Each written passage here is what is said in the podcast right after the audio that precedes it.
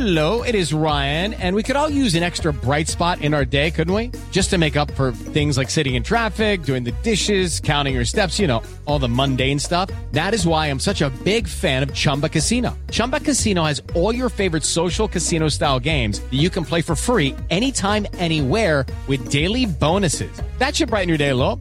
Actually, a lot. So sign up now at Chumba Casino dot com. That's Chumba Casino dot com. No purchase necessary. V G W Group. Void where prohibited by law. See terms and conditions. eighteen plus.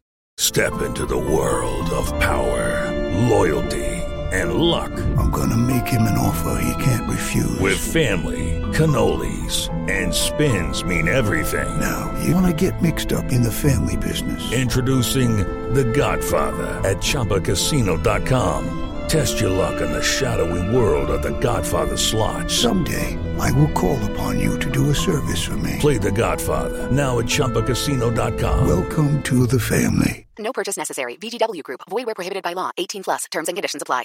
It is Ryan here, and I have a question for you. What do you do when you win? Like, are you a fist pumper? A woo-hooer, a hand clapper, a high-fiver. I kind of like the high-five, but if you want to hone in on those winning moves, check out Chumba Casino. At Chumba Casino dot com, choose from hundreds of social casino-style games for your chance to redeem serious cash prizes. There are new game releases weekly, plus free daily bonuses, so don't wait. Start having the most fun ever at Chumba Casino dot com. No purchase necessary. V G W Group. Void where prohibited by law. See terms and conditions. eighteen plus. This podcast is part of the Sports Social Podcast Network. This podcast is part of the Sports Social Podcast Network. This podcast is part of the Sports Social Podcast Network. This podcast is part of the Sports Social Podcast Network. This podcast is part of the Sports Social Podcast Network. This podcast is part of the Sports Social Podcast Network.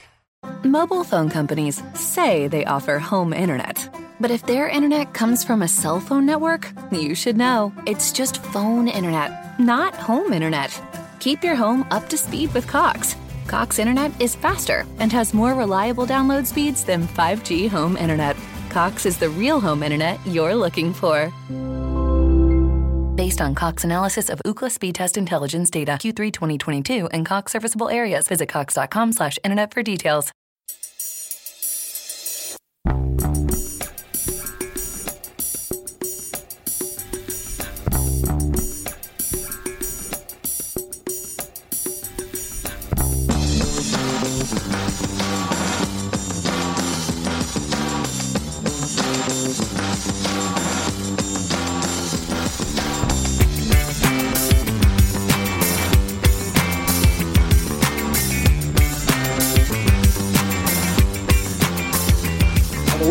Welcome to Wednesday's A Celtic State of Mind Bulletin, where it is my utmost pleasure to welcome Colin Watt and Brian Degning and myself, Kevin Graham, into your lives for the next hour or so to talk about all things Celtic. Lads, it's been a wee while since we've been all together on a Wednesday. So, Colin, how's things been? It's all right, lads. You know what I mean. It's uh, I thought it's I thought you had all gone and left me. I had uh, Kev McCluskey in. We previewed the, the Glasgow derby, and that went well. And then Paul last week, and we previewed the game, and it was seven nil. So I mean, lads, no pressure coming back in here. But I'm looking for a stellar performance, and then we better get a big victory at the weekend. Otherwise, you two will be dropped going forward. None of this. Kevin Graham's in charge here. We will drop yous. If we don't get the victory at the weekend, the pressure is now on. Uh, the pressure is now on, Brian, after that. Is that can we call that a threat? Can we call that a threat, or is it a, or is that a laying, laying down the gauntlet to us? I think it's laying down the gauntlet. I think it's like an old school slap of the glove across the shop there for the big Colin, but fair enough, we'll be left in the lurch. But just like the Celtic squad, we've got our full strength team back. Well, we've got Kev Graham, who's a Kyogo of Axon. Oh, it's the David Turnbull Axon, and we're returning back to full fitness just in time for the run in. So, so it's good to be back. It is good to be back. We've got plenty to discuss. Obviously, we've got a massive game at the weekend, but last night we had the B team. We've had a Dermot Desmond interview as well since we've been missing Brian. Uh, we've got some things in not the ten o'clock news, and, and obviously we'll take the viewers' questions as usual. But I'm going to bring up a comment first from Ben five one five, who comes in and says, is it right that if Villarreal win the Champions Trophy, it will put Celtic, it will put in doubt our, our hopefully, hopefully, um, passage into the Champions League? It does and it doesn't. Aye. It, it does and it doesn't. Um, mainly because of what's happening in the Ukraine at, at the moment. It looks like R- Russian teams will still be expelled, and Celtic would, or Rangers, or whoever is the Scottish champions, would get that spot in the Champions League. But aye, on the face of it, Colin, Villarreal doing one on Bayern Munich last night wasn't good aye, for the it, overall chances, eh? It didn't overly help as much, but um, yeah, it'll be interesting to see um, how they got on in the, the next round. It was a fantastic performance. Bayern, for me, have been a team that haven't quite hit the heights this season. Um, they've got a fantastic squad there, but I'm sure they'll be looking to the the summer transfer window, and they'll be bringing a couple of players in to, to mix it up a wee bit. Um, what I have to say is, talking about Champions League football, that Chelsea-Real Madrid game last night was a fantastic watch for anybody that's seen it. That was proper, pure football. Uh, two teams going at it, and then another thirty minutes added time, which was superb as well. So, um, yeah, as I say, Villarreal still been in it, not great, but by the looks of things, um, I don't think we'll see a, an end to this conflict going on over in the the Ukraine-Russia at the minute, so uh, it'll probably play into our favour. Although, guys, did you did you manage to see the episode um, that you both missed? And it was myself and Kevin McCluskey. Hey, no, another shot. A couple of weeks ago. It just shows you boys, they're not watching if they're not on it. There we go, right? um, but it was myself and Kevin McCluskey, and we had a not the ten o'clock news. Um, and we were telling the story of the Ukrainian football podcaster who Kevin had managed to befriend um, yes, because he'd moved to, to Hungary. Well, yes. I just want to give everybody a wee update that um, Adam's still doing really well, and as far as we've been told, um, he's going to be moving to Luxembourg very shortly, where he's got a new job. So it looks as if him and his family will be safe with a new life in Luxembourg, which is fantastic considering about what, six, eight weeks ago when this conflict started, then everything was up in the air, and now he's he's got a settled life now, so it's fantastic news. It is fantastic news, and we, Kev McCluskey's been utterly uh, fantastic with him since he, uh, since Adam's moved to moved to Budapest. So Kevin has actually showed a right Celtic state of mind Uh, when, when we're helping Adam out, and it just shows it. It's a, a lot wider world out, out there. Colin, you are talking about elite level football, and um, that Champions League game last night was elite level football. It's only a level of football that we could dream of ever reaching uh, over the next couple of years. There's always hope with Ange Postecoglou in charge, but you watch the Champions League, you've probably, you've probably got two tellies, a laptop or something like that. I was watching the B team for Celtic Park, yep. And it wasn't elite level football, I must actually say. Truthfully, it wasn't much of a game. Um, obviously, Celtic moved it to Celtic Park to give the B team a kind of flavour and feel of what it's like to play at Celtic Park, Brian. But it's, I, I think, uh, overawed some of them. Uh, it was a game of nerves and mistakes at times. It was settled, uh, the defeat was settled by a, a horrendous goalkeeping error for a corner kick. Um, what did you think of the game, Brian? I know that you were watching it. Um, I thought it was there was no much between the teams. It was a mistake that settled the game, and Celtic sort of suffered after the goal. They, they lost a bit of confidence after the goal, and I think the subs killed Celtic's momentum, eh? What, what did you think overall? Yeah, I started to disagree with that, I think. I would say I was a wee bit disappointed. That's the first time I've really watched the B squad um, for a full game, and I've got to say that there was a real lack of composure for the players, and you know they're young, and you know that although they're trying to play the same sort of system as the first team, they're not already quite there, so you do make allowances for that, but some of the, the, there was, yeah, there just seemed a real lack of composure throughout the team. There was only a few that, that stood out for me. Um I sort of put them into two camps. I put them into the camp of players that I think are good players with potential, but probably won't feature next season. And then players that I think could probably maybe get maybe ten games next season, maybe even off the bench. So I think the all the keeper made a horrendous mistake. And I'd actually messaged you, I think, in the group chat and said, keeper's looking good, I think you get a chance. And then he made an absolute howler. So that was, that was classic punditry for me. But um, I do think um, the way he was, was looked athletic, looked uh, composed. I think he could be good backup for, for Joe Hart. Obviously, a lot to learn, but I would like to see him stepping up. Um, Karamoko is Karamoko. We know he's going to feature, but I thought Big um, Lawson Law was looked looked a real standout for me. Um, it was interesting because I looked at him and I thought, "Geez, he's a big unit usually, you know, some size." And I checked on Celtic website because he was five foot nine, which either that or a Daleson pick was four foot tall because he's he's a he's a beast. Um, this this seems to be a, a regular occurrence with the Celtic website that everybody seems to be five foot nine. I, I, I, well, Stephen Welsh was listed at six foot three, which you can only dream of it being. But um, but I the big wall, um, uh, strong, fast, composed in the ball. Um, he looked like he was driving the play forward, and he's somebody I think could actually, if he was dropped in next to Carter Vickers for a, a, a league game as a rotation thing, I could probably see that happening. So he was one that I was quite excited about. Um, I liked Kenny up front. I thought he had a lot of pace and I thought he really worked hard. And I can imagine that fitting the system quite well, although again, composure. Um, Moffat in midfield was... That was a strange one. That was a strange one.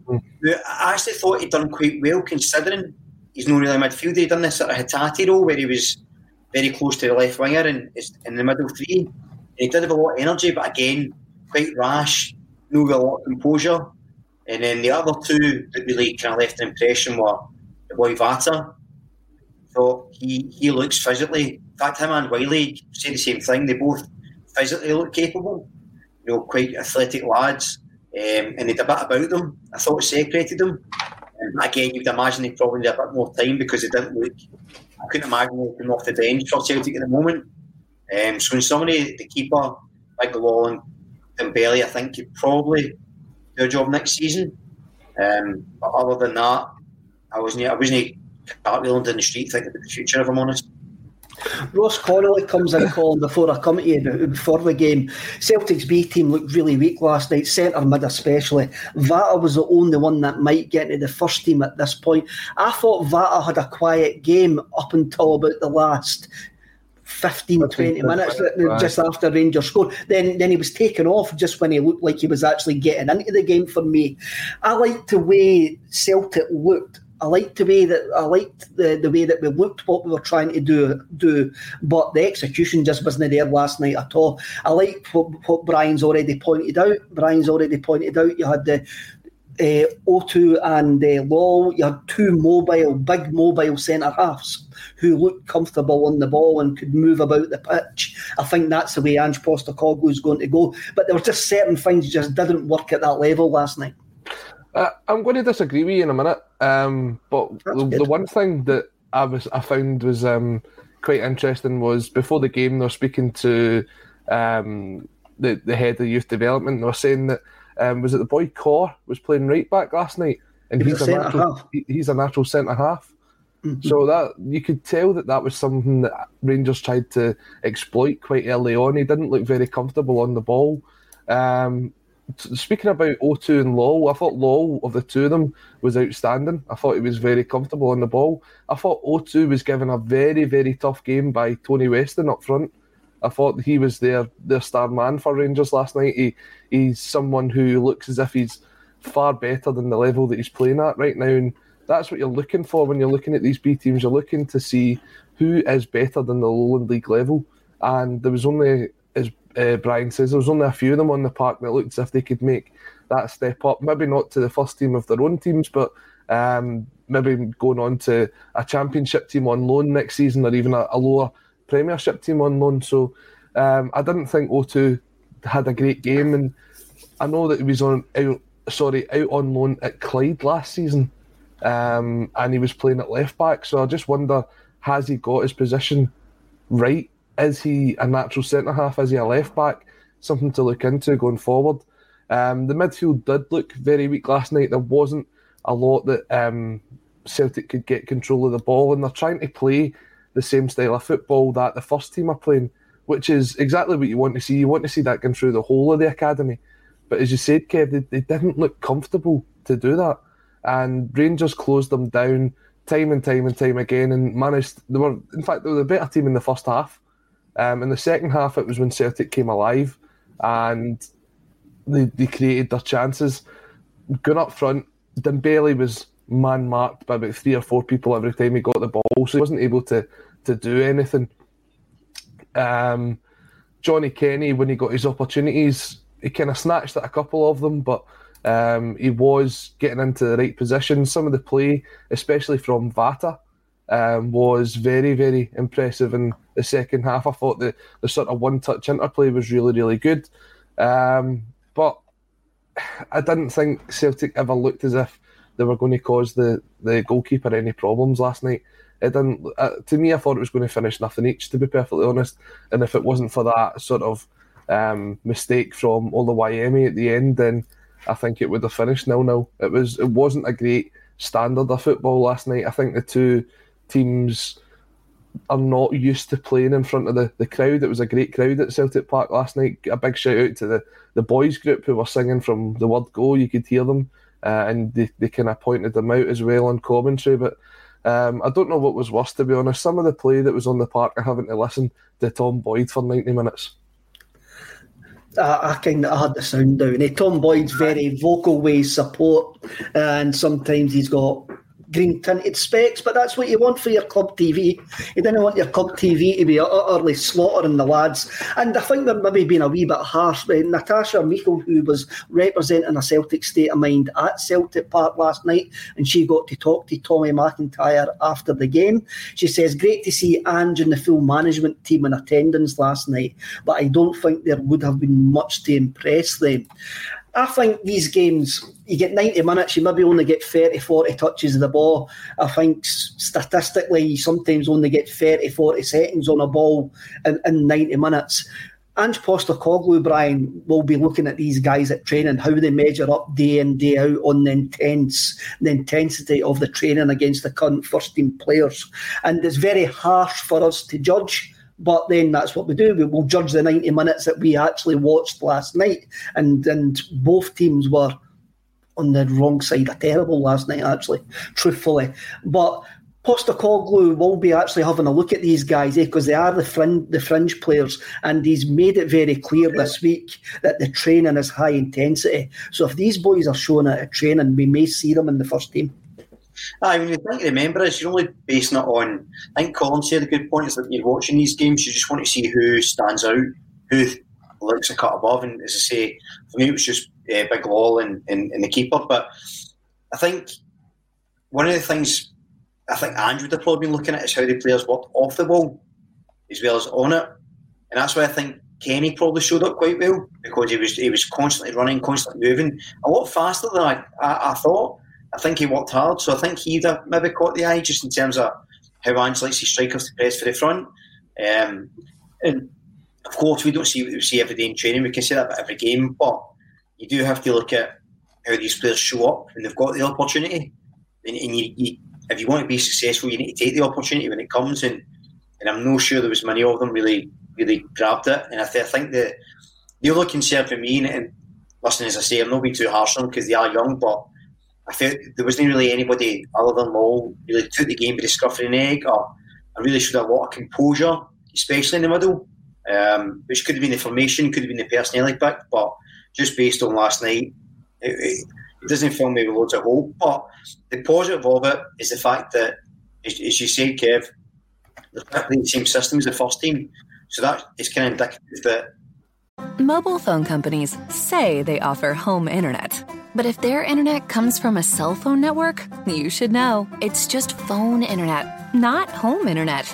Keep your home up to speed with Cox. Cox internet is faster and has more reliable download speeds than five G home internet. Cox is the real home internet you're looking for. based on Cox analysis of Ookla speed test intelligence data Q three twenty twenty-two and Cox serviceable areas. Visit cox.com slash internet for details. There is a pathway starting to develop. There is something to say, look, you play this way, you train this way, it is an easier route to the first team. It just may be the case that we need to be a bit more sort of stringent, or maybe relook at the type of youngsters we're bringing in and hope they bring in for that purpose, because, you know, midfield did look really weak last night. It's interesting, Brian. Eh? Owen Moffat played in the, the number eight, number six role last night. He actually flitted in between the two. But he's got a League Cup winners medal this season. He came on in the League Cup final. He's got a League Cup winners medal. At, I think he's one of the oldest in that side. Is he nineteen? Yeah, yeah, he's, uh, he, one, yeah. he's nineteen at that side.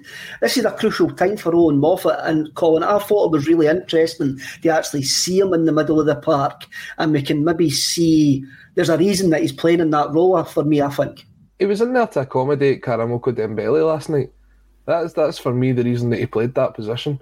Um, when you look at some of the, the other players that have played in there this year, he's not someone who's traditionally um, playing in that sort of six to eight role.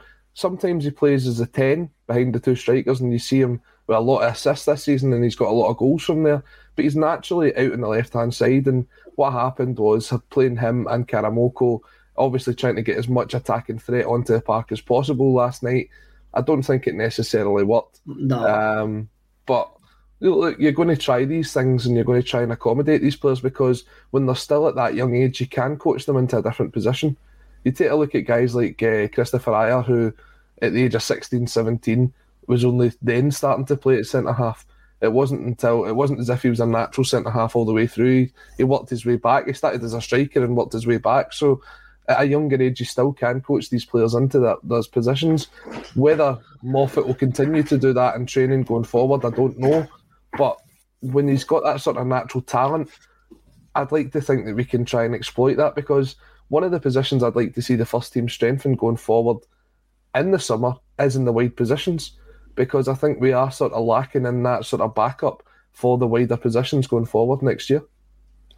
That is true, but it depends what actually happens in the summer, and we will speak about that later. Nat- Natasha comes back in uh, about Tommy McIntyre, and Tommy McIntyre says last night that the average age of the team across the season has been seventeen point two years, so a very young squad. It is a very young squad. I think uh, Rocco Vata has just turned sixteen, sixteen, yeah. And when you see that last fifteen to twenty minutes from him before he was actually taken off, it was extremely impressive for a sixteen year old, truthfully. We'll, we'll move on from last night, and we'll, we'll go to the tagline. Uh, we may as well talk about the tagline, because it's something that we never usually get round to, because we usually start talking about other nonsense. The tagline: why Daizen Maeda is undroppable for Celtic's running. Ange Postecoglou yesterday uh, says that there's no update on Giorgos Giakoumakis, even though it looked like he was training yesterday, judging by the pictures that Celtic T V put out, and David Turnbull. And I must admit, on Saturday when Giakoumakis went down injured, I did have a wee thought to myself. I says, I'm actually glad that's not Daizen Maeda, because over the last couple of weeks, since the Livingston game, I think Daizen Maeda has been the most pivotal pivotal player alongside Cal- Callum McGregor in Celtic's upturning performances. I'm sitting, where, where I sit at Celtic Park, I sit at four one two and can see the whole pitch, lads, right? I didn't even see him coming when he runs in to get the ball. I can see the whole pitch and he just appears. So I utterly do not know what the defenders on the pitch actually know when they say, they just do not see him coming. He just appears. He just goes, where did you come from? And he runs, he wins the ball, the high-up press, and what he actually brings to that front line. If Giakoumakis doesn't make it on Sunday, yes, it'll be a blow, but I'm more than happy for Maeda to actually take over that central role, mainly because he orchestrates what's good about Ange Postecoglou's Celtic. He's Ange Postecoglou's Celtic summed up in an actual player. It's the press, it's the one in the back, one in the ball back, it's getting himself into scoring positions, it's it's a constant movement. And I think he's been utterly fantastic in the, life, the last five or six games. And for me, going on in, Colin is going to be the first name on the team sheet. Yeah, I agree with you to an extent there. I would have him as the first name on the team sheet, but I'm not necessarily sure I would play him through the middle. I, I still think that he is the the sort of surprise to the defence because he's coming in from the wings. When you see him, he's kind of getting in behind his man, he's on the left-hand side or he's on the right-hand side, depending on whatever side he's kind of charging down, because he's done it at both ways. He's done it at Ibrox, coming in, in from the right and getting in behind the striker. He did it on Saturday, coming in from the left and getting in behind the striker. And what I was very impressed with of the very little that we saw was the interplay between Kyogo and Maeda when they came on. And for me, it suggests that Kyogo is your man to go through the middle if Giakoumakis isn't fit, because the interplay that they've got, the, the way that they know how each other plays, I mean, that goal from Abada is absolutely outstanding. For me, I know there was the, the goal just before it where there was, what, uh, forty-six passes and one hundred and odd touches of the ball. What, what, was, was there forty-six passes? Was it no? Because we've seen forty-two, forty-six, forty-seven, and my take, it was a load of passes. It was a load so. of passes. We'll go with that. Right? It's, a, it's a safer option. Um, and I don't think that you can afford to put someone like Kyogo out on the left-hand side. His play through the middle is outstanding. Every like that pass that he played to Maeda is probably second only to Jota's pass to him in the Europa League earlier on in the season for maybe pass of the year. That's how good that ball was. Just to kind of take a, a look up, get down, chip the ball forward, Maeda cuts in from the left, wins the ball, and Abada puts it in the back of the net. That, that to me, was one of the best goals I've seen this season. And I know the the, the loads of passes goal was outstanding, but that, that one's every bit as good for the technique that's required for him to actually see him come in ahead of him. So if you can get sixty minutes out of Kyogo on Saturday, eh, sorry, on Sunday, then to me, that's the one that you have to go with, because you can get the game dead and buried after sixty minutes. And Kyogo loves playing on the bigger pitch at, at Hampden. You saw it against Hibs. You see how desperate he was and how his movement was second to none that day as well. If you, you can imagine him and Maeda coming at you, and whoever you pick on the other side, whether it be Abada, who looked fresh coming off the bench, whether it was Jota, whose pinpoint uh, cross into Maeda got the goal, either way, you're terrified of the three of them, whichever three it is coming at you on Sunday. I'm not terrified. I'm supporting the team that's got the three of them. Well, actually, you know I mean. actually running, I, I, I couldn't give a, a toss about what the opposition think of it. I'm just enjoying watching the options that we've got. We've had a couple of guys came in, Brian, well, one girl, I apologise, Chloe. Uh, she says Maeda, Abada and Jota. Uh, and Peter M G, Mick, uh, says if G G, then Abada in the middle, Maeda left and Jota right. Kyogo can come off the bench and scare the bejesus out of the Rangers. Uh, Couple of shouts for Abada through the middle there, Brian. What's your thoughts on that? So it depends. So firstly on Maeda, I'll hold my hands up. I, I was I was quite critical of him when he first came in. Uh, more than the, the rest, I just I never really got it at first. I, I couldn't see. I thought he's just running about. He's not really doing anything. And I'm glad to see that I've, I've been you know totally turned around and had my eyes open, because he is. It, it, it's hard to imagine him on the side now in such a short space of time, and what he's done is incredible. And what's so interesting about him is I, I think his best position is on the left as well. Um, and coming into that second striker, the work he does off the ball is just it, it's hard to it's hard to put a finger on how much good Celtic do based off the pressure he puts on other people, because the way he affects the other teams is just fantastic. Even when he's not on the ball, it's incredible. In regards to starting, so let, let's, for the sake of the conversation, make the assumption that Big uh, Giakoumakis isn't playing, right? We're going to assume he's injured, although he's trained. I still think he put Maeda through the middle, with a bad right, shot to left, based on the fact that's what he done against St Johnstone. Now, I know he might not want to throw Kyogo on right away, but I still think that system works really well, because Maeda can still do his good work against that whole back line, and you've got a Abada cutting in and doing that almost second striker role. I've said before, I think Abada sometimes looks like a striker playing out wide. But I still think that's best for him because he's so good at cutting in when no one's marking him. He really takes advantage of those cross balls coming in. So I'd like Abada out right. So I would still have Jota left, Maeda through the middle, and Abada right. I think the only oh, thing question is sorry, if Kyogo is fit, does he start? Ange sort of hinted Kyogo won't start, which makes you think it'll be Maeda, Jota, Abada. I think he probably will start. I think it's one of Ange's wee fibs that he's done in the past where he's been a bit cagey and then started him. If that's the case, then I think Kyogo starts through the middle, Maeda left and Jota right.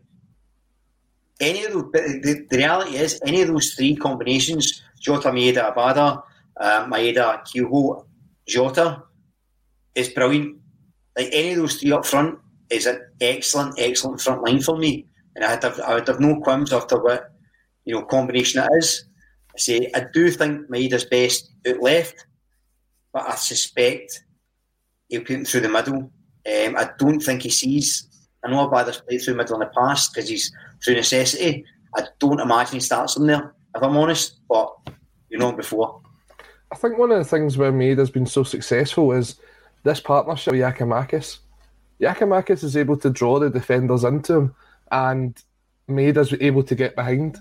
He's able to exploit the pace that he's got, and I just wonder, and obviously we've saw this with um, Ange all season, is he'll tell you that someone's out for six weeks and the next minute they're on the bench next week. So uh, it's, it's one to keep an eye out for is um, whether he's actually fit or not. Um, I think when you look at it though, if you put Maeda into the middle, you're still looking for that physical um, out ball. And I don't know if he is someone who can hold the ball up and link up the play. I know Kyogo's been able to do it earlier in the season. Giakoumakis has been the best at it since he came into the team. So if you're not able to connect those three up front, as frightening as they are, they still have to find a way to hold the ball up because you, you are going to have periods of possession where um, Rangers are going to be up top. You, you saw it at Ibrox. You saw exactly what Celtic's plan was at Ibrox. Once the, the goals were up there, you sort of defended, you, you let them get wide and they, they crossed the ball in and we cleared it out. But you needed someone up there to hold it up. And we didn't really have that until we made the changes because when Giakoumakis came off, there was there was nothing there. Um, I, I think if you don't have the big man up front on Saturday, it's too much of a risk to play Abada or Maeda through the middle because they're not able to hold the ball up as much. I still think Kyogo's your guy, even if it is only for sixty minutes. And then you can maybe change it up and look at just a pure pace front three after that with the likes of Abada going through. But you've got to try and get the game done as soon as possible, tire them out. They've got a game on Thursday night. If they go to extra time, if they go to penalties, they're going to be absolutely knackered. Just get in and kind of bully them about the game. Bully them. One of the interesting things as well, Colin, because um, I say I, I prefer me to it left, but the reason I prefer him at left is for the reasons you're saying as well, as cutting in, same as Abada, as a second striker. But I think the effect he has on Taylor and Hatate, mm-hmm. I, I don't think it's a coincidence that their performances have picked up. It's, his performance levels have improved. I think Taylor's been excellent recently. And I think his relationship with Hatate is really good.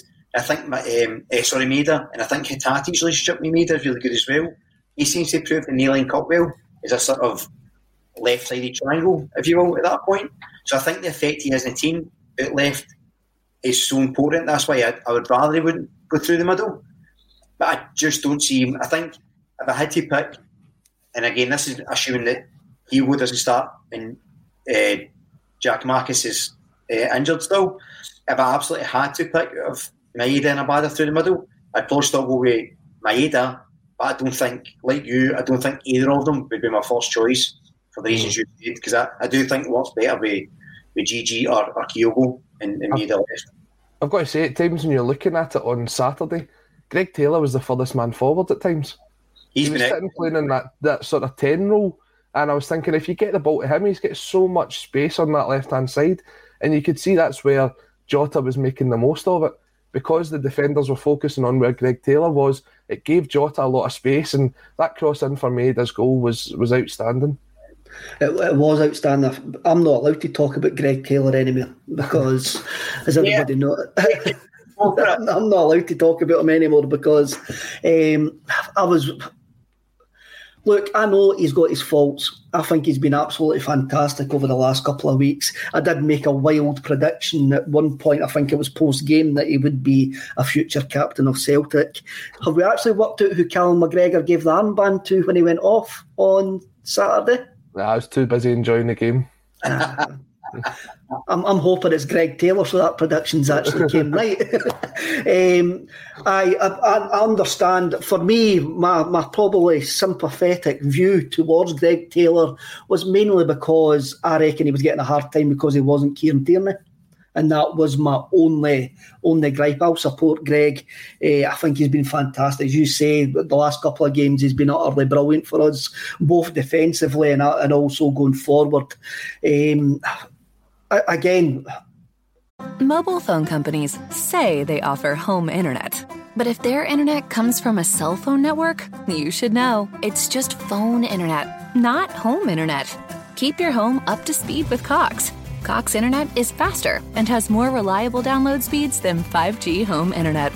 Cox is the real home internet you're looking for. Based on Cox analysis of Ookla speed test intelligence data, Q three twenty twenty-two and Cox serviceable areas. Visit cox.com slash internet for details. It's the Marketer's Report. This week, Patrizia Spagnoletto, Global Chief Marketing Officer, Direct to Consumer for Warner Brothers Discovery, weighs in on the difficult task of building and retaining consumer trust. Trust is a really hard thing to build and a really easy thing to destroy, and we have to be very respectful about that. Our partnership with iHeart has really helped us build that trust and that relationship with the on-air talent. The best thing for us to do is to build a relationship with our consumers. And if those consumers have a relationship with the D Js that are on air, then we want to build on that. House of the Dragon, which was one of our most successful, if not the most successful campaign we've ever done for a show, audio was a core part of that. As the number one audio company, iHeartMedia gives you access to all. Every audience, live conversations, trusted influencers, and the insights and data you need to grow. Not just a media company, iHeartMedia is your access company. Go to i heart results dot com for more. You, you, you got Juranovic. I mean, there was a shout that Juranovic was the best left back at the club. That wasn't a shout that I, I, I indulged myself in. I always says that Greg Taylor was the best left back at the club, and we can make of that what, what you will. Um, but I, I think Danielle F comes in and makes a great point here. Need to keep Maeda on Maeda on the wing. Love him when Jota, love when him and Jota switch during the game confuses the opposition. There was a time on Saturday when the whole midfield swapped round, and Jota and, and Rogic went to the left hand went to the left hand side, and uh, Hatate and Maeda went to the right hand side. And it was when Giakoumakis got injured, Colin. Mm-hmm. And you could see the St Johnstone players arguing with each other as if to go, who's meant to be picking up who now? Because it was quite obvious that they were trying to do a man-marking job. And and it never worked. And when they swapped sides, you could actually see, not the panic, but the chaos it was actually causing. And you've seen it with Maeda. You saw it at Ibrox with Maeda as well, when he when they swapped sides. And you could actually see uh, Balogun and uh, Goldson, I think it was, pointing out who's picking up who here. Mm-hmm. The front three is there to cause ultimate chaos. Mm-hmm. And I think, I think Danielle's right. We do, we maybe will lose something if we move Maeda out from the wing on on on a Sunday. Uh, we we all spoke about the game last week, and we were saying maybe this person will come in, maybe that person will come in, maybe the next person will come in. What happens? You look at the team sheet, and it's the exact same team that played the week before. So I think Ange is now getting to the stage of if he doesn't have to make changes, he won't make them. So it'll only be if someone's actually injured and cannot play the game that they won't play. Now, I don't know why Rogic came off at half-time. I've still not found out why. I'd like to think that he, he'll be fit, but I thought he had a fantastic first forty-five minutes on Saturday. And then you look at the replacement that came on, Matt O'Reilly, another fantastic forty-five minutes. That's a great headache to have as well. Um, but you take a look at it, Kevin, you're, you're saying to yourself, that performance on Saturday, as great as it was, and I, I said this on Twitter, so I'll say it again, that was the worst team I've ever seen turn up at Celtic Park. They were pathetic on Saturday, St Johnstone. It was almost as if as soon as it went to two or three nil, they just went, that's it, game's done. And they chucked it. And they, they let Celtic play to the best of their abilities. And if it wasn't for their goalkeeper, it was double figures by the sixtieth or seventieth minute. I've seen teams in League One and League Two that have came here for a cup tie or um, we've played them in friendlies or whatever it is, come out and actually have a go at Celtic. St Johnstone were pathetic on Saturday, and if they go down, they absolutely deserve it. I don't think they're going to go down because uh, Dundee are absolute, are worse than them, and and I think that will say say them. I don't know who's second in the championship, so I don't know who the playoff are. Arbroath, they might get saved uh, because they, they actually are playing at Arbroath. I, I mean, I thought I just thought we were absolutely fantastic on on uh, on, on Saturday, Brian, and I sometimes don't really have a look at the opposition. Uh, I just. I mean, if we don't play well, I find it's our problem. It's no for me to actually bother about the opposition, eh? Um, but I thought we were. I thought. I, I, sorry, on you go. Sorry, I think it was a, it was a perfect storm of things. Like, so, like, I mean, St Johnstone were awful, but I don't think. I think it was a mixture of them having a bad day, us having the best day, and then it sort of it just it just so happened a perfect storm. So mm-hmm. I think you know. I don't know if I'd say the worst thing ever coming to Parkhead, but I, I think that we were just excellent. I think anyone would have really struggled. Now, they might not have shipped seven, and I do think their heads went down, but they couldn't get the ball. I mean, the, the ball retention was absolutely phenomenal, and you could see really clearly, you know, we saw it in, in points throughout the season, or maybe forty-five minutes, maybe sixty minutes, you know, the exact perfect model of this is what an Ange Postecoglou the team is. And we've seen it in flashes, we've seen it for an hour. And I think that was the first time we really sort of start to finish, um, which probably coincides with the fact we've got a full squad and stuff like that. And I just thought we were absolutely excellent. I, I think by any metric we were brilliant. And I think I think any team, you know, in the world, any team in Scotland coming to us on that form would have got battered. Um, and I think, yeah, St Johnstone were rotten, but I think I don't think we gave them a chance to be good. I think we, we dominated possession, dominated off the ball. If we lost the ball, we got it back so quickly. The yeah, attacking impetus was so strong. The, the movement of the ball. I thought um, Starfield was excellent. We, his passes forward, so was Carter Vickers. There was none of this movement in the sides. Everything just, it was one of those cases where everything worked for ninety minutes and every player was excellent. Now, you're not going to get that often. And you've got that against an opposition who weren't very good and are limited anyway. So I think it was a perfect storm, but it was wonderful to watch. Like, one of the best best games I, I've watched mm-hmm. for so long. I mean, really, really special stuff, I thought. I'd take nothing away from the, the performance that Celtic had on Saturday. I just well, I just thought that St Johnstone were extremely poor in that game. I mean, there was a time, I think it was, um, they had the chance to get the breakaway and Stevie May was coming down and he just saw the two defenders and went, ah, it's that, I'm not going to get any further and kind of threw one at, at goal for about thirty-five yards and you're thinking a team, they, they didn't look as if they had any sort of tactics or style of play or how they wanted to set up for the game. And it could be for the fact that we scored so early on that the game plan went totally out the window. And that's what I want to see more from Celtic going forward, is getting that early goal, because we've shown on Saturday when you get that early goal, you can set the tempo, and that seven nothing isn't just going to be a one-off. We can maybe go and do that again before the end of the season. Hopefully. Um, hopefully. I mean, you look at teams like Motherwell, who they've picked up one one since the turn of the year. When they come to Celtic Park later on in the season, you're thinking, right, if we get that sort of um, performance and start early doors, you just never know what's going to happen. And as you say, all the players were on the, the top of their form, and they were allowed to be as well. Even the subs when they came off the bench, sometimes it takes a sub a wee while to get into the game.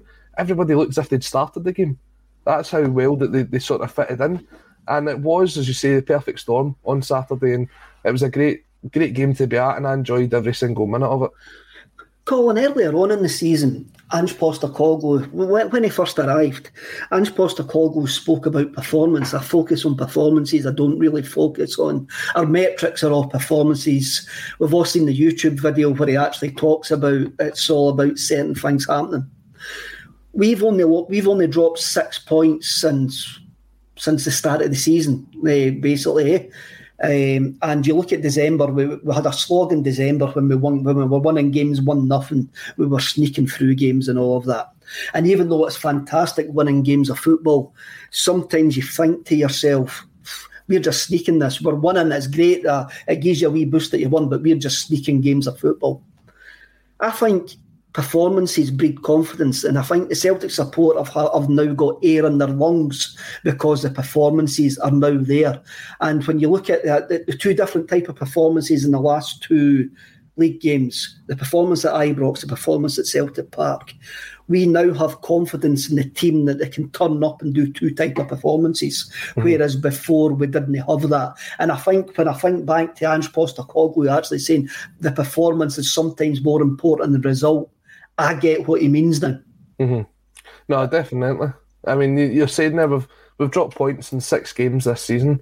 You're now thirty-three games in, which shows that you've won, what, twenty-seven of the, the thirty-three, which is a fantastic return, considering after the first six games you're sitting there at sixth place.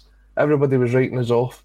But you could see already from the performances, even in those games, even in that first game of the season, when you'd such a depleted squad and you go to Tynecastle, and they didn't look as if they were out of their depth.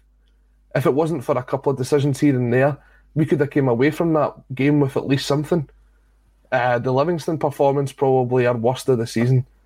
And no, you, you take a look at the team that played that day, and a lot of those players aren't playing just now. It's just the timing of going to these games. You look at that Livingston performance compared to the one four or five weeks ago when we went there, and how far we've came over the season. It was always going to take a period of time for the style of football that Ange Postecoglou wanted to play to be embedded within the team. You can train it and train it and train it so much, but it's only when you're out there and actually playing it. And once we got that couple of wins going and the run started, you could see everybody was very, very comfortable with it, and we moved on from there. So it was a kind of bad combination at the start of the season, but you'd rather drop those points at the start of the season than in this period we're in just now, where every point is crucial. You know that if you drop a point, it's a disaster going forward, because the next thing is you've got this person on you, you've got the press on you, you've got whatever on you. We'll continue to go. And I said this to you guys probably just before the turn of the year, that even though we were behind in the title race, it was in our hands. All we had to do was win every game between then and the end of the season, would be champions. We're giving that a really good go. We've only got another three to go. We have, we have, and like, Brian, do you think, I would love to be in Europe, I would love to be playing a last eight tie in European football this week, but do you think having the week to prepare over the last few weeks since we went out to Bodo Glint has helped the Celtic side on the training pitch under Ange Postecoglou? Absolutely. There's, there, it's, it's, you can see the difference week on week. It's, it's really tangible. And the, the funny thing, we talk about things that Postecoglou said, one of the things he spoke about quite early, especially about kind of December time when we had a lot of injuries and, and things like that, was about the character and the resilience, how these players are facing challenges and they're, they're winning. So you imagine if you bring this team, you're trying to, you know, get a new way of playing football, there's injuries and there's getting things through, and it's not quite there. Then it starts getting better, then you start getting the rest of the team back, then you get momentum back. It validates all that, that resilience. And I think you saw that. As you say, you saw two different performances between the Rangers game and the St Johnstone game. I, I thought the performance against Rangers was exceptional, just purely because it was sheer grit and determination not to lose. And we never looked like we were really hanging on. It was just, we just, everyone won their, their battles. And it was the real, it was the, the flip side to that. So performance isn't just about being fancy in the ball, it's about digging in, the players believing in each other, believing in Ange, believing in the system, and feeling like we're going to get this no matter what. Um, and you know, you mentioned Bodo Glimt. Of course, you'd like to still be in Europe at this stage, but you've got to accept that Europe was probably going to be beyond us at the start of the season. We knew that. I, I thought the league might have been beyond us at the start of the season, so I, I'm doing Carby. Put my hand up there as well. Don't get me wrong. If this time next season we're not still in Europe, I'll be disappointed, because I think we should be be making progress in that front. Um, that's that's a brilliant segue, Brian. You must have read the script. You must have you must have read the script where we're actually going next. Talking about next season, Dermot Desmond last week uh, put his head above the parapet for a wee sit down with Jerry McCulloch. And we're unsure when it was recorded, but it was actually put out when twenty-ninth of March. twenty-ninth of March, so it was yeah, before the like that. It was so before the game. It was guaranteed if we hadn't won at Ibrox, we would have, be, would have came out the next time that we beat Rangers, and we would, would have won the league. It, the interviews came out when the Celtic Celtic support are absolutely cock a hoop. Um, it was an int- it was an interesting interview for is how much Dermot Desmond let it be interesting. Basically, what he actually says was nothing's going to change. And uh, we've been successful over the last twenty years. We work a certain way, and that's it. So uh, uh, one thing I was pleased about, that he says that he wasn't going to sell his shares, because that's always been a big fear. At least we know what we're dealing with now.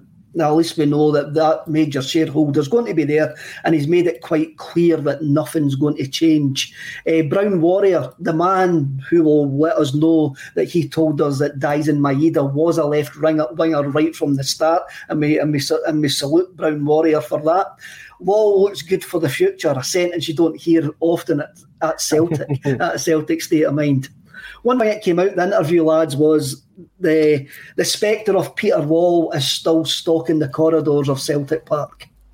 And, Brian, you're talking about European football next season. Whatever happens on Sunday and whatever happens over the next seven weeks, shouldn't they change what needs to happen in, the, in this? Uh, what, what needs to happen in this in, in the summer? Ange Postecoglou needs to be needs to be bra- backed to make Celtic a credible force in Europe again. After that Der- Der- Dermot Desmond interview, Brian, do you think, where things don't seem to have changed, Peter Lawwell still involved, do you think Ange Postecoglou will get backed in, in his quest for us to actually be a credible European force again? I do, um, for a couple of reasons. One is because I think, I just don't imagine Ange being told what to do or who to sign. I think he was quite clear very early on he wasn't happy with the recruitment process in terms of players take too long to come in. And then you look at January, first day of January, we get three. So that's tangible for me that he's saying, look, this is, I think what he is, I think he's a very clever man. And I think there's a system in place, as Dermot Desmond alluded to, that won't change. And I don't think it's going to change. What Ange can do is within that remit, is do it his way, if that makes sense. So you can say, right, I've got this budget for these players, these are the type of players I want to sign, fine. But I'm deciding who these players are, and we need to send them quicker. So I think he can operate within that system. The real question isn't, because, I mean, if you look at it factually, we can't really argue with what a lot of Dermot Desmond said, because there has been loads of success. You can't deny that's been tangible. It's what type of success.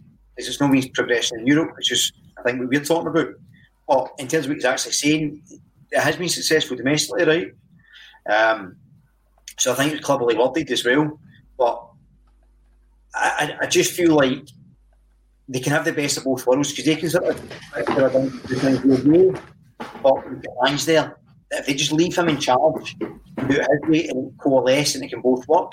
The question remains is the Lawwell influence, because we saw what happened with forty-eight oh nine, Brendan Rodgers, we saw what happened with him, and that was purely because Peter Lawwell was micromanaged, what I did there. He right. was micromanaging, and that is what destroyed that relationship. Mobile phone companies say they offer home internet. But if their internet comes from a cell phone network, you should know. It's just phone internet, not home internet. Keep your home up to speed with Cox. Cox internet is faster and has more reliable download speeds than five G home internet.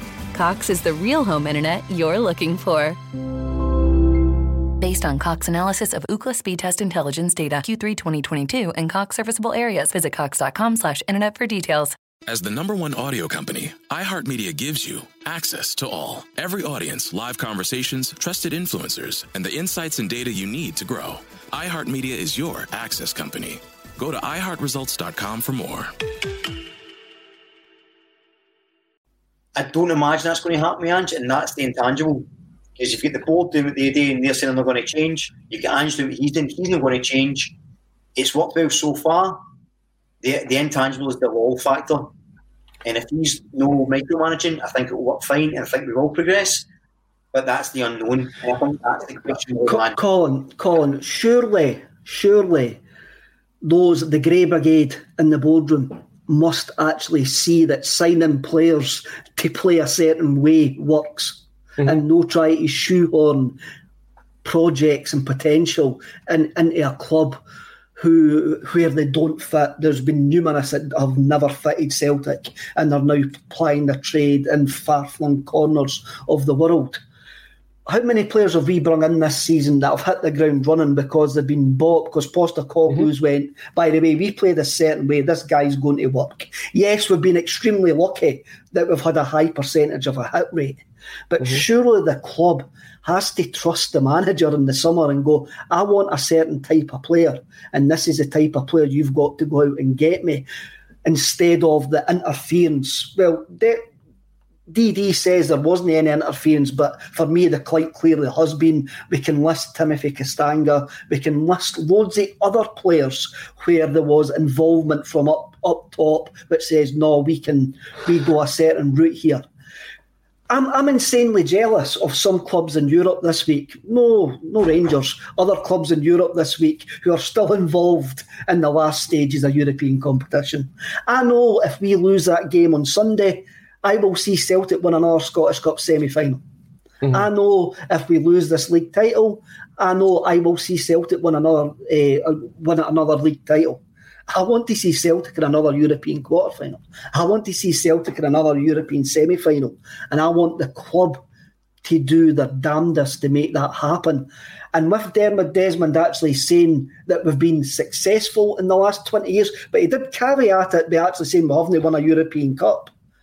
We gamble with European football every year, and we need to, it doesn't matter what happens in the next seven weeks, we've got to aim for being a credible European force by August. Uh, I'll put it out here, and I know Brian said it earlier on, I do not think Celtic will still be in Europe this time next year. And the reason for that being is that all going, all going well, we'll make it, all going well, we'll make it into the, the group stage of the Champions League. All going well. I think we'll finish third in the group, and then you'll get a knockout tie in the Europa League. You'll maybe get past one round, but I can't see us getting that much further. But for me, that's progress. That's progress to the point that you've shown that when you get into the group stage, as long as we're not turned over, then we are getting up to that level. If you win one tie in a knockout phase next year, that is massive progress. It's been since two thousand four. Since the last time that we've won a, a straight knockout game. So I, I'd like to think we walk before we run, and maybe over time, when Ange has got this sort of plan over the next three or four years, then it will get to this stage of the season and we'll say we're still in Europe. But for me, getting to uh, getting to finish third in the, the Champions League group, and then getting that um, round of thirty-two, sixteen, whatever it is, um, in the Europa League, because it's changed up a wee bit over the last season or two, that for me would be progress. Now, going back to the, the idea of Peter Lawwell, I think what you've noticed is, and it's a widely accepted fact here, Peter Lawwell is still at Celtic. He's a non-executive director. Um, and the reason that he's there is because he's part of the European Club Association, is that what it's called? Mm-hmm. These people that have just changed the Champions League rules up and they've changed the whole thing up, he's part of that board.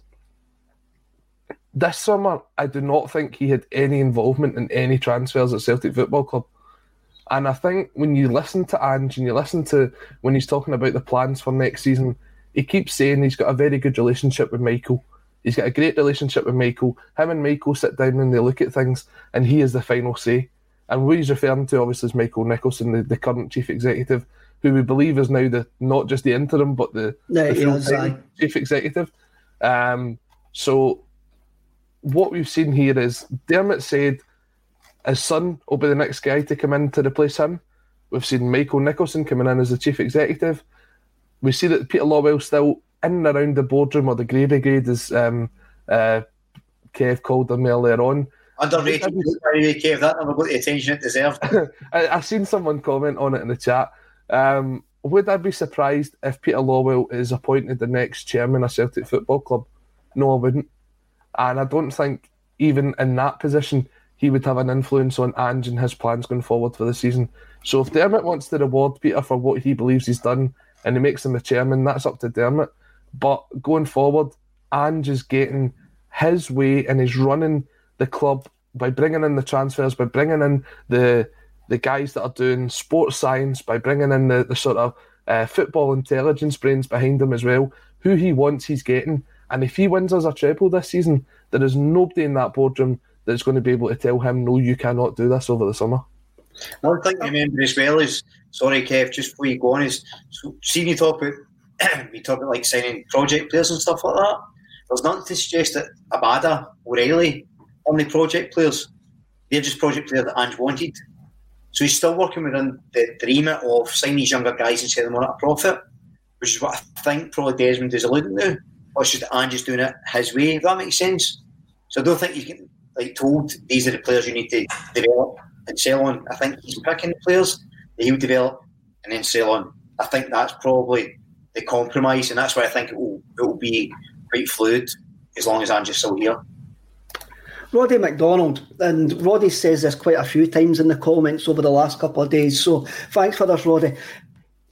Peter Lawwell was talking about brought, brought Ange, is that not enough? Give the guy credit. I found it really interesting, the whole story, or the whole story that they weren't projected out there of how Ange Postecoglou ended up at the club, that he was on a short list of five, they had spoke to his agent, and it turned out that Desmond, that Desmond done the exact same as what a lot of us done when, when he heard Ange Postecoglou's name was Google and watched, watched the same YouTube videos as uh, what, what, what, uh, what uh, we watched. We all know the reason why Ange Postecoglou ended up at this club, Colin, and we can actually all agree that it's been a massive stroke of luck and it was good fortune that he was sitting on that list. Uh, it was. I'd like to think that at the same time, though, even if he was someone who was interviewed for the job and you look at it, he wasn't just going to be the, the panic choice. As much as it came across that way at the time, if he wasn't going to be the right man for the job, he wouldn't have got it if he wasn't qualified enough. So all this nonsense that was, was going on back then, and there was people definitely who says, never heard of him, just wrote, wrote him off completely. At least the, the club were able to kind of spend a wee bit of time listening to what Dermot says and do a bit of research. It did take, what, about ten days from the first sign of him being appointed to when he was actually given the job. At least they'd done their due diligence after the fact that they found themselves in a very difficult situation. D- definitely, and after being in the interview, Desmond actually says that, he says, after speaking to him for five minutes, I knew that he was a man to manage Celtic Football Club. And I think that's easy to see because the big fella's won us over time and time again this season, uh, just by the way that he plays football and the way that he's the ultimate ambassador for our football club. And he gets our, what the supporters value and the culture of the, of the club. You mentioned, we'll do a quick not the ten o'clock news. Uh, Brian, Christopher Scott, Bayern, Bayern Munich has been mentioned. There was a wee rumour that he was at the game, at the, he was at the St Johnstone game. He's an attacking midfielder. He's played two games for Bayern Munich. Interesting, eh? Is he a project? Well, I was just going to say, I think that's that's that's sort of indicative of my, my point. I actually think he's probably someone that I just picked that fits the system, but also fits Celtic's remit and who they want to sign. So I think in many ways that would be quite a good a good fit. Um, and I don't imagine you're going to go to Bayern Munich, even if you're a reserve player or whatever, and come to Celtic and go be a first-team player. So I would expect if he's going to come in, that's what it's for. And, and by all accounts, he fits the sort of Ange mould of what a player would be. Um, so so quite excited. And then just, just quickly, just to play devil's advocate a bit Lawwell, I actually suspect that Ange was a Peter Lawwell influenced decision because obviously his son Mark is still head of recruitment at Citigroup, isn't he? So obviously, and Ange uh, was at the Citigroup, so I think that, that seems to me as if he probably was Lawwell's pick, but maybe they were trying to give Dom the credit at the time. Maybe in case it didn't work, maybe he, he big him up, I don't know, but so I think uh, you, you do give him credit for that. But yes, yeah, I suspect Christopher Stock probably is a, a project signing, but it'd be an Ange project, if that makes sense. It's in, it's interesting, Colin, eh, that we've sent two young lads in Barry Hepburn and Liam Morrison to Bayern Munich, and this guy's been there, seen it, done it. Got two two first team two first team games and decided I want out of here. Eh? I think um, when you take a look at the, the progression of guys like Jeremy Frimpong, um, uh, who made the breakthrough there and then has went on and done so well in the Bundesliga, he's an example to other youngsters, not just in England but obviously across Europe, that if they think they're good enough to be playing first-team football at that age, then Celtic's potentially an option for him. I didn't know if he, he was at the game or not, but I'm sure if he was, then it was, he's a... It was, it was never confirmed. Nah, I'm sure he would have loved him to enjoy watching the pure attacking football that he could have been part of next season if he was there. Uh, the other player um, that's in the not the ten o'clock news, uh, Uragide. The Oostenders want to sign him uh, on a permanent basis, but this says that the, the deal's a bit too expensive. And Celtic insiders, haven't they got a clue who these Celtic insiders are? I think it's probably Mike that does the car park at the back of the Celtic end, has actually says it's more than likely the big Uragide will be moving on in the summer. Colin, been, uh, this is just a case of a legacy issue here, eh? He's been quite a, a mainstay within that Oostend team over the last couple of weeks as well, and they've been on a decent run. So, like, the Oostend have uh, managed to get two cracking deals out of Celtic, and don't be surprised if that's where he, he ends up in the summer um, for about six weeks till they find somewhere else to buy him, because they, they've managed to do that to us before. But, like, good luck to him. Um, I don't think he was particularly going to be someone who came in and had a, a great impact in the Celtic team. He played very well in that game against Betis in the second half, but apart from that, he was never really in and around the team. So um, if it gets a career elsewhere, then all the best to him. Definitely. For me, it just looks like maybe him and Liam Shaw were uh, a hangover from the previous idea of what Celtic Football Club was all about, and what Celtic Football Club is going to be completely different going forward. Well, that's the hour in, so I'm going to go to some of the com- comments because there's some of them that I'm actually laughing at. Chloe, who I brung up earlier, afternoon everybody, laden up with COVID at the moment, Axon cheering me up. Hope you get well soon, Chloe. Yeah, get well soon, Chloe. I hope it is not a very nice thing. Patrick Dolan, eh, I've not listened live for a couple of weeks, withdrawal, C S C. Either of that, Patrick, I've been on holiday. So, hey, Pat, Patrick's only here for Kevin Graham. Stop that. Cancel you. Studs Lanigan, Kev's got some tan. And Stevie, uh, Stevie Kenny, Kevin, you're like a pint of milk, mate. Lads, I'm Factor fifty Celtic Supporters Club all the way. I, yeah. I'm lathered in Factor fifty. The, the sun, the sun in me. I go from grey to red back to grey. So I'm, I'm, I'm quite happy to stay out the sun. And other folk have been bringing up that my clock is an, an hour. That's an hour yeah, behind. That, that's been doing everybody's box in the chat. Well, I'm actually quite glad it's done everybody's boxing, because I'm on winter time, and uh, I just, want, I just, I just, I just wanted you to freak you all out, really. You say lads, that until you're an hour late to turn up for one of these shows or one of the games, and then you're aye, going, "Oh, I, I should have changed the clock." Okay, just before we finish, you've got, it's worth aye. mentioning the um, the under seventeens and under fifteens and the Adidas Generation Cup that's going on over in America at the minute. Uh, congratulations to the under seventeens. They topped their table with three wins out of three. Um, one of them was a penalty win, and they go on to the last sixteen of that tournament, where they'll play Columbus Crew tonight at ten o'clock, which I believe is on YouTube or on Twitch, so check that out for the seventeens. The fifteens didn't do so well. They finished bottom of their table with only one point, but the way that the tournament's laid out, they've still got another couple of games that they get to play uh, before they, they have to come back home. But good signs for the youngsters going forward that the under seventeens are doing really well. Under fifteens maybe just need to grow up a wee bit. Colin, I'm actually quite glad you pay attention to stuff. It's like, like my clock. I didn't pay attention to st- stuff. Brian, you went off of that there as if we were holding you hostage, and you and, and like we're holding we, are, we have been. no, I, I, that's not been on. I've just escaped. I've escaped. no, should, so it was a bit bright. I looked like angelic. And I'm no, so I put it down, but then it's a bit dark, so I'm sitting. for, those who, for those who are listening in audio only, this will make no I'm sorry, sense. It's incredible podcasting, but I'm just using the light in my, my window. Would you call that? Mo- would you call that model film with Ben Stiller? Oh, Zoolander. Zoolander. That's the way you're acting there. Just trying to get the right light on the right side. Give us the give us the Avalon. Well, since we've mentioned Zoolander, I'm, I'm sure.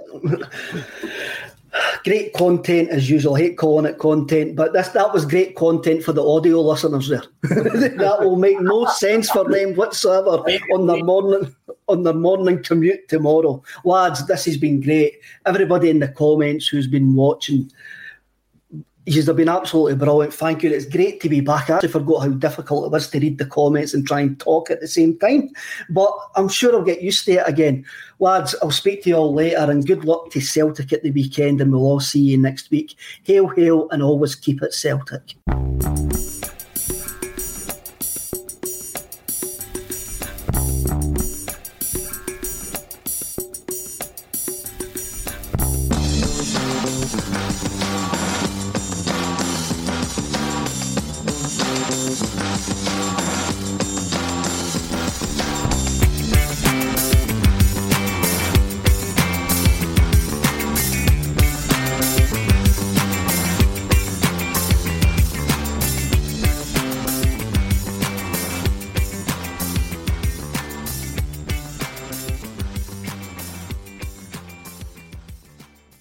Mobile phone companies say they offer home internet. But if their internet comes from a cell phone network, you should know. It's just phone internet, not home internet. Keep your home up to speed with Cox. Cox internet is faster and has more reliable download speeds than five G home internet. Cox is the real home internet you're looking for. Based on Cox analysis of Ookla speed test intelligence data, Q three twenty twenty-two and Cox serviceable areas. Visit cox.com slash internet for details. It's the Marketer's Report. This week, Patrizia Spagnoletto, Global Chief Marketing Officer, Direct-to-Consumer, for Warner Brothers Discovery, weighs in on the difficult task of building and retaining consumer trust. Trust is a really hard thing to build and a really easy thing to destroy, and we have to be very respectful about that. Our partnership with iHeart has really helped us build that trust and that relationship with the on-air talent. The best thing for us to do is to build a relationship with our consumers. And if those consumers have a relationship with the D Js that are on air, then we want to build on that.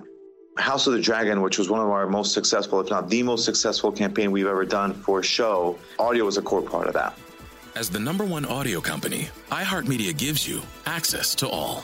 Every audience, live conversations, trusted influencers, and the insights and data you need to grow. Not just a media company, iHeartMedia is your access company. Go to i heart results dot com for more. Sports Social Podcast Network. Sports Social Podcast Network. Sports Social Podcast Network. Sports Social Podcast Network. Sports Social Podcast Network. Sports Social Podcast Network. Sports Social Podcast Network. It is Ryan here, and I have a question for you. What do you do when you win?